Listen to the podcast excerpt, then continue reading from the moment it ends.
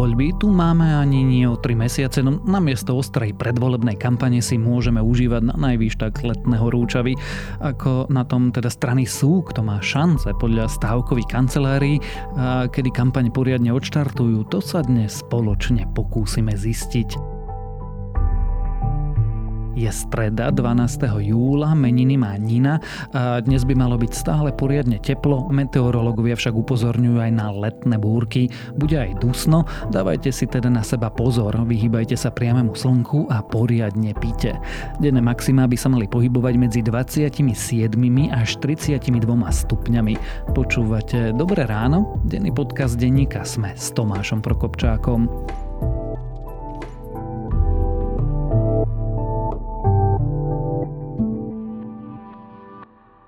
Za špičkovou úrovňou Michelinu nemusíte vycestovať. Čaká vás v reštaurácii Franz Jozef v Tatranskom hoteli Lomnica. Schladte sa drinkami na terase s výhľadom na Lomnický štít. Užívajte si 5-hviezdičkovú starostlivosť a ničím nerušený oddych vo Wellness Valéria s prémiovou kozmetikou. Zažite parížský Louvre v našej galérii Lomnica či kráľovské raňajky ako z Buckinghamského paláca. Doprajte si to najlepšie a príďte sa presvedčiť, že sme svetoví aj na Slovensku www.hotellomnica.sk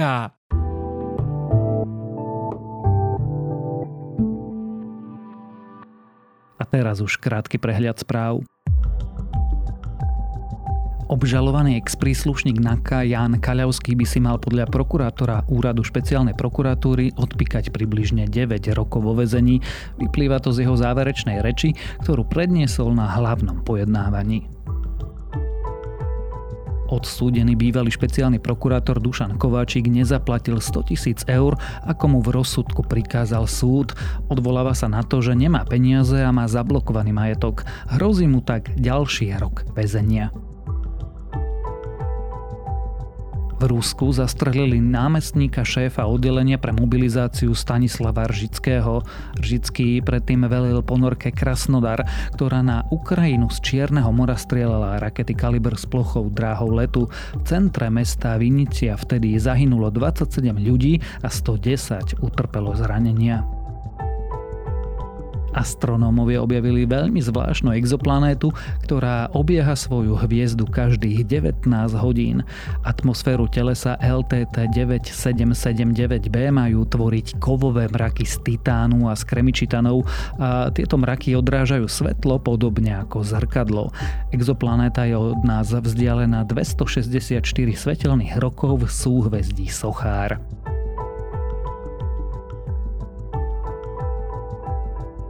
Ak vás tieto správy zaujali viac, nových nájdete na webe Sme.sk alebo v aplikácii Deníka Sme. Voľby budú ani nie o 3 mesiace, no ak niečo vonku zúri, tak je to tak na najvýš leto. Politici akoby tiež oddychovali dokonca. Máte pocit, že tá predvolebná kampaň až na tie billboardy ešte ani poriadne nezačala a možno je to tak aj dobré, nápady si viete sami predstaviť. Zároveň sa však objavili prvé kurzy stavkových kancelárií, ktoré naznačujú, čo si myslia o budúcich výťazoch, takže sa na predvolebnú politiku dnes pozrieme spoločne s komentátorom denníka SME. Petrom Tkačenkom. Poslanci parlamentu to ešte v útorok po pokusoch o mimoriadnu schôdzu zabalili. Pozdvihali stoličky, zbalili prezúvky a hura na prázdniny. Jednohlasne však tvrdia, že dovolenky pôjdu zrejme na vedľajšiu kolaj bude sa viac kampaňovať. Jediné, ako to viem sklbiť, je, že tento rok pôjdeme dovolenkovať na východné Slovensko a vlastne rodina bude oddychovať a ja budem odtiaľ vyrážať na kampaň, ale aspoň večer a ráno budeme spolu. Netuším, či sa mi vôbec podarí možno nejaké 3-4 dní aspoň niekde odbehnúť mimo hranice Slovenska, možno trochu vypnúť. Mám v pláne na 3 dní odísť, ale tak ako to poznám posledné roky, tak nevždy sa mi to podarilo. Peter, kto vyhrá voľby? To som predpokladal, že si odložíš až na záver tento typ otázok. Je to inovatívne otočiť to, čo? Je úplne inovatívna, ešte len o málo zákernejšia je, koho budem voliť, ale to by si si nedovolil. No a ja si zatiaľ zotrvám v tom, čo som možno niekedy pred rokom prvý raz verejne povedal, že a vtedy to bolo ešte trochu prekvapivé, že za víťaza šacujem smer Teraz to tak vyzerá aj preferenčne, vtedy bol možno tretí alebo štvrtý, možno aj horšie v preferenciách. No, zatiaľ mu to praje, ale má to pomerne e, ďaleko od e, naozajstnej istoty. Nie si jediný, dokonca už boli vyhlásené prvé kurzy na výťazov volieb tohto roku a tiež typujú smer prečo? No pretože pravdepodobne vidia tie isté prieskumy verejnej mienky, ktoré vidíme my, kde je smer preferenčným lídrom. To poprvé a po druhé asi vnímajú aj tú dynamiku, že si, aj keď teraz to nevyzerá nejako rázantne, ale vyzerá to tak, že si berie späť voličov od Petra Pellegriniho. A nevidia zrejme bookmakery nejaký bezprostredný dôvod, prečo by sa táto dynamika mala obrátiť. Naopak tým, že Peter Pellegrini prišiel o to prvé miesto, tak by to vlastne ešte malo posilňovať ten doterajší proces, lebo ľudia radi prirodzene volia víťaza. Takže takto zrejme podľa mňa uvažuje ten bookmaker, ktorý vypísal ten kurz, ktorý znie, ak si dobre pamätám, 1,55, keďže kurzy vypisované na politiku bývajú ešte o dosť menej férové ako tie štandardné športové, tak povedzme, že reálny kurz by bol niekde okolo 65, čiže povedzme, že to bookmakery vidia zo 60 až 70 percentnou pravdepodobnosťou to víťazstvo smeru. Je to dobrý kurz? Stavil by si si pri ňom? Pri tomto asi nie. Pretože ja to v zásade vidím podobne. Možno, že by som išiel ešte kúsok e, bližšie k tým dvom, to znamená niekam na úroveň 1,7 alebo 1,8. Čiže hoci sa s bookmakerom viem stotočniť v tom, že smer je najväčším favoritom volieb v tejto chvíli. Na víťazstvo ten kurz sa mi proste nezdá výhodný. Proste 1,55 je menej, ako by som ja vypísal a z našej hazardérskej stávkovej logiky vyplýva, že na také kursy sa proste peniaze nedávajú. Toto je takéto e, štatisticko-hazardné okienko, ale opýtam sa politicky. Prečo to tak je? Prečo sledujeme vlastne ten vývoj, ktorý si ty už predvídal? Prečo vlastne sa darí Robertovi Ficovi a Petrovi Pellegrinimu nie? Tú otázku treba rozdeliť. Robertovi Ficovi sa darí totiž z dvoch dôvodov. No, darí. Vždy treba zopakovať, že hoci je smer preferenčný líder, v zásade nedovidí na tie čísla, na ktoré bol dlhé roky zvyknutý. To znamená pohodlne okolo 30, prípadne 30 plus, prípadne to obdobie, keď dosahoval na demokratické pomery až fantastické čísla, ako 40 a viac vieš, tých terajších 18 až 20, 21, to je také, áno, je to líderstvo, ale také chátrne. Tam je dôležité, že dokázal vstať z hrobu a to by sme tu museli rekapitulovať celé to trojročné obdobie uplynulé, ale skúsim veľmi stručne, pretože nemá zábrany, je veľmi pracovitý, a pretože má relatívne vďačné terče a tými terčami samozrejme sú, povedal by som dosluhujúca, ale už doslúžená vláda, respektíve vlády, ktoré predviedli naozaj katastrofálny výkon. Takto robiť nahulváta politiku môžu len ľudia, ktorí nemajú ani len štipku vzdelania. Matovič patrí samozrejme medzi nich ako prvý. No a potom preto, to je tá druhá časť dôvodov, je, je osoba Petra Pellegriniho, ktorý by bol jeho najväčším konkurentom, alebo aj je ale on je vo veľmi nekomfortnej situácii, pretože z jednej strany ho smer, respektíve Robert Fico a tamto ďalšie okolie ako Republika a podobne mláťa po hlave, že je to vlastne liberálny slniečkár. Na základe konkrétnych vyjadrení a dôkazov pripomíname, že Peter Pellegrini ťahá ten hlas k liberálom. Zatiaľ, čo tá opačná strana od v podstate progresívneho Slovenska cez SAS, eh, Smerodinu až, až k Oľano, keď zájdeme, tak tí ho eh, naopak mlátia po Makovici tým, eh, že je to smerák. Má DNA Smeru, 19 rokov Smeru slúžil a na konci on pôjde s mafiou, lebo on mafia sám je. No a on sa teraz nejako snaží v tomto prostredí ukotviť, niečo nám dať najavo. On sa v podstate snaží byť, čo je možno trochu paradoxné, ale snaží sa byť starým smerom. Lebo, hovorím paradoxné, lebo on, on sa vlastne stal tvárou tzv. nového smeru, vtedy keď bol lídrom kandidátky.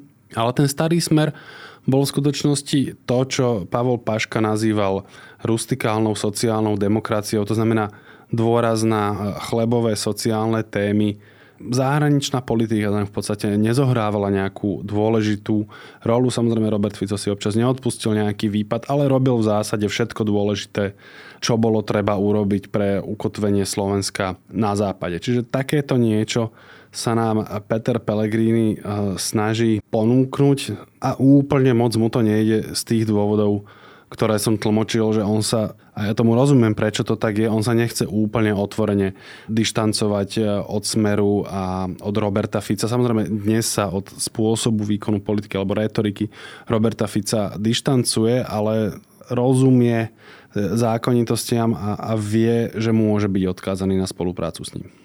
Čiže dôvod... Alebo a respektíve, ešte inak to poviem, a, a vie, že ten jasný dištanc a odstrihnutie sa od smeru by mu preferenčne ublížili. To je ten dôvod, prečo nám slubuje lacnejšie potraviny. A jednoducho tento štát musí robiť niečo preto, aby neexistuje, že Rakúšania majú lacnejšie potraviny ako Slováci, keď tvrdíme, že tam majú x krát vyššie platy, priemer nám zdá dvakrát taká vysoká ako u nás. To je Dneska jedna súčasť toho, čo som vravel. Áno, toto je presne akcent na vlastne e, starý smer. To znamená dôraz na tie chlebové a sociálne témy. Svojím spôsobom aj to sľubované, ďalšia z tých otázok, ktoré nám kladie na svojich reklamných pútačoch, či chceme, aby politici platili za svoje chyby. Dneska som išiel okolo toho a mi napadol aj taký frk, že no, ty za ne možno aj zaplatíš, ale inak ako si myslíš. No, to je vlastne pokračovanie tiež istého typu politiky smeru, keď, ja neviem, chcel poslancom zmrazovať alebo znižovať platy a tak. Čiže áno, toto je mátateľná podoba tej politiky, ktorú som sa tu snažil opisovať. Toto je môj inak obľúbený billboard, lebo vždy, keď okolo toho sloganu idem, tak si hovorím, že chceme a mali by tí politici začať platením jazykovej redaktorky, pretože je gramatická chyba v tom billboarde. Ale Dá sa s tým, čo opisuješ, ešte niečo urobiť, čím sa prirodzene dostávame vlastne k predvolebnej kampani, ktorá tak nie, nie je? Vždy sa s tým dá niečo robiť. Ty môžeš hrať na to a, a tá stávka, áno, z nich vyplýva aj to, že ťa môžu mlátiť z obidvoch strán, ale tiež má logiku, že ty nechceš byť súčasťou týchto smerácko a antismeráckých bojov, ktoré v zásade nikam nevedú. Ty chceš ponúknuť normálnu sociálno-demokratickú politiku, áno, s akcentom na sociálne témy, na tom v zásade nič nie je zlé. Nechceš byť to, čomu Robert Fico kedy si hovoril zahranično-politický avanturista, lebo on ním dnes je, tak Peter Pellegrini nám ponúka, že on ním nebude a že je pripravený spolupracovať so všetkými, ktorí nie sú úplne vyšinutí. Všetko je to v zásade rozumné, akurát môžeš doplatiť na to, že si v tom strede nešťastnom. Čo by neplatilo, keby nevyrástol Robert Fico, keby sa nevrátil na, tie predchádzajúce pozície a to, prečo sa tam vrátil na to, no, o tom by sme mohli rozprávať v samostatnej debate. Keby, ja teraz sa zdráham povedať, že vľavo, ale dobre pre jednoduchosť debaty, keby Peter Pellegrini nemal vľavo Roberta Fica, ale, ale on už je vlastne na extrémistickej ľavicovej strane, tak eh, Peter Pellegrini by s týmto mal oveľa menšie problémy. Akurát tým, že tam toho Roberta Fica má, no, tak eh, bude ťažko zápasiť, ale podľa mňa sa to stále dá, len je to veľmi náročné. Ostanem ešte pri tej druhej polovici mojej otázky. Je to len môj dojem, alebo tá ostrá kampaň stále nezačala? Nie je to vôbec tvoj dojem. Takto, keby ostrá kampaň začala, tak by si to určite všimol. To už tak s politickými kampaňami býva, že do toho tie strany dáva, a politici dávajú veľa peňazí a úsilia a ono sa to prehliadnúť nedá.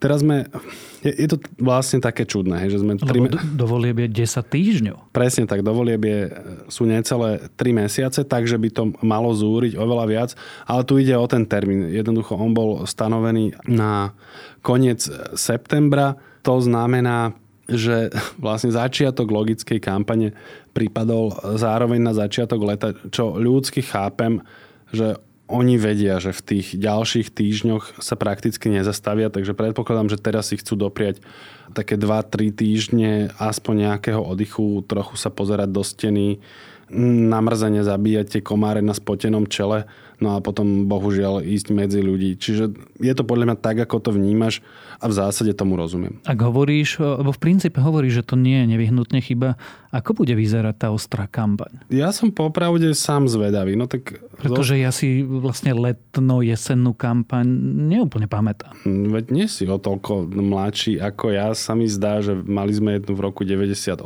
jednu v roku 2002. Uznávam, že je to dosť dávno a, a potom tie termíny vychádzali inak. Tá kampaň bude prijať tomu, aby, teda to obdobie bude prijať tomu, aby strany viedli tú kampaň naozaj priamo v uliciach, lebo v uplynulých rokoch sme to mali tak, že voľby boli na konci februára, respektíve začiatkom marca, takže sa začínala v takom nevľúdnom období. Teraz síce je to hnusné teplo, ale predsa len ľudia tam z nejakých dôvodov chodia o niečo viac, ako keď je tá najodpornejšia pľušť. Takže budú tam za nimi chodiť, ale skôr je podľa mňa zaujímavé ten obsah samotný. Tá forma bude takáto, hej, samozrejme, lebo to obdobie tomu praje. No, o smere a republike a podobne vieme, že budú jednoducho hulákať e, silné slova o vlasti zradcoch, budú apelovať na tradičné stability, miery a podobne. Peter Pellegrini bude hrať e, svoju klasiku, to znamená áno, slubovať nám vlastne taký ten zlatý štandard e, sociálnej demokracie a, a nejakého pokoja. Ale ja som zvedavý, čo bude robiť progresívne Slovensko, lebo im sa vlastne odkedy tam nainštalovali za predsedu Šimečku preferenčne darí. V niektorých prieskumoch sa dostali na druhé miesto. A mne sa zdá, že sa im to podarilo ako keby nie napriek tomu, ale vďaka tomu, že ich vlastne nikto nikdy nevidel.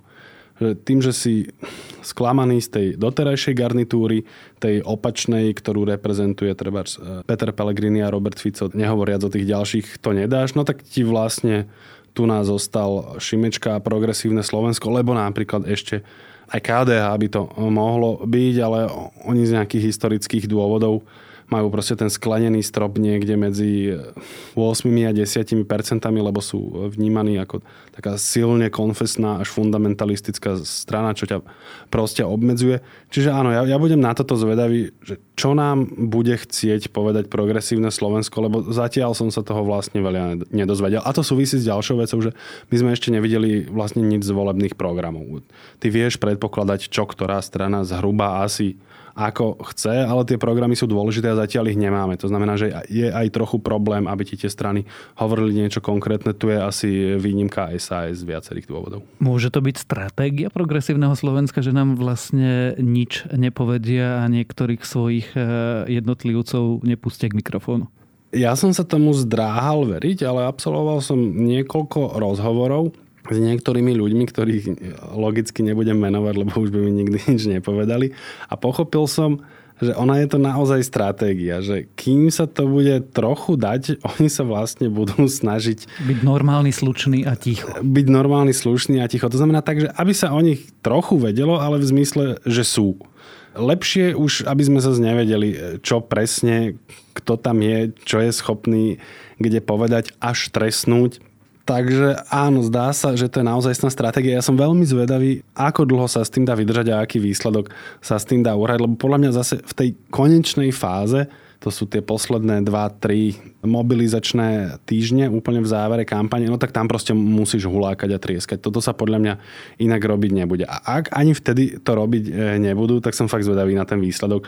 Či ich tí ostatní prehulákajú, alebo naozaj to vyjde. Lebo ja si viem živo predstaviť situáciu, že budeš tam mať panoptikum 3 až 0% strán a nakoniec si v tej volebnej miestnosti povie, že nie, nech to aspoň neprepadne.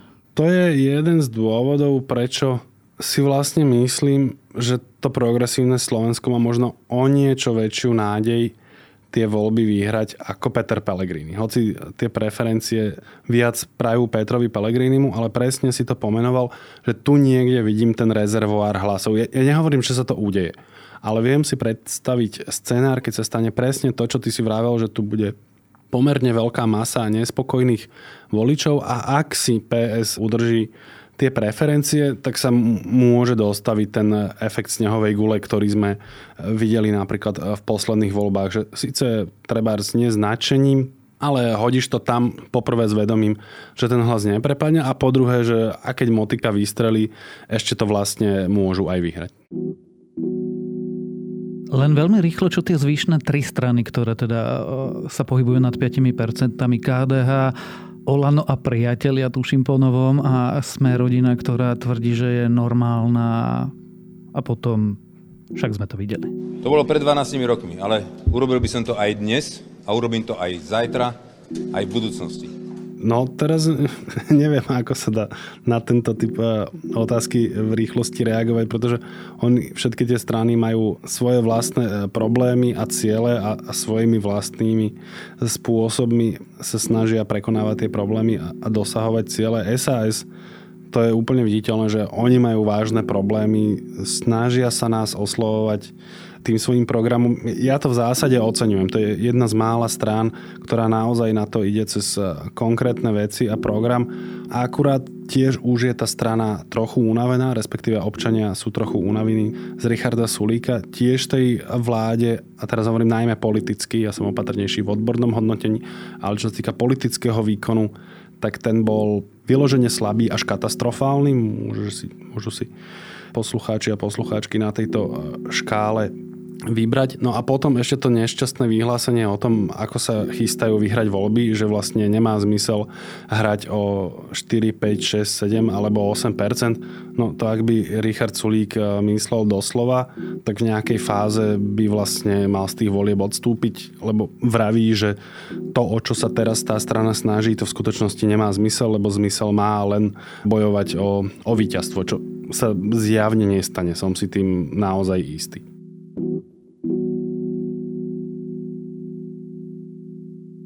A ten zvýšok, no tam platí, že sa vlastne niečo podobné ako pre SAS. To bude boj o tých 5, respektíve 7% a o to bude možno ostrejší.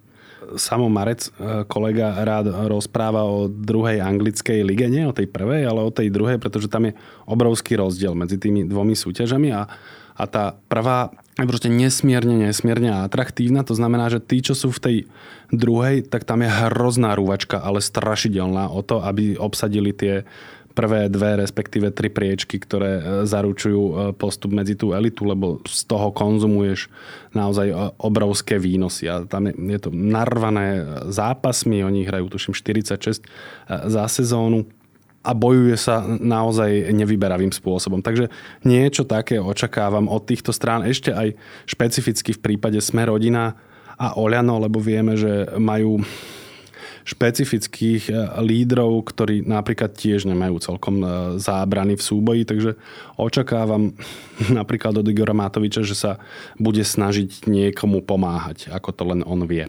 Pri všetkom, čo si práve povedal, keby som to mal nejako uzavrieť. A ty si to na začiatku už naznačila, vrátim sa tam. A keby si ty vypísal kurzy na víťazstvo? Na víťazstvo? Tak dúfam, že ma nejaký naozajstný e, matematik e, teraz e, nechytí za slovo, že som zle zrátal tú pravdepodobnosť a, a, a vypíšem tu e, nejaké arbitráže a, a už vôbec odkazujem a neslúžim ako stávková kancelária. Ale hej, no na ten smer by som to fúkol okolo 1,7 a Pellegrinimu z PS by som dal asi po 3 od oka. To teraz naozaj strieľam. Nie som bookmaker, nie som na to zvyknutý takto kalkulovať. Respektíve, aby som e, bol verný svojim slovám, tak na PS by som dal 2,8 a hlasu 3,15. Tak e, uvidíme, ako to dopadne. Napokon e, trúfnem si predpovedať, že sa o tom ešte niekoľkokrát počas predvolebnej kampane budeme rozprávať. O politických stranách, o tom, prečo kampaň stále okolo seba nevidíte a aj o tom, ako má kto akú pravdepodobnosť vyhrať voľby, sme sa rozprávali s politickým komentátorom denníka SME, Petrom Tkačenkom.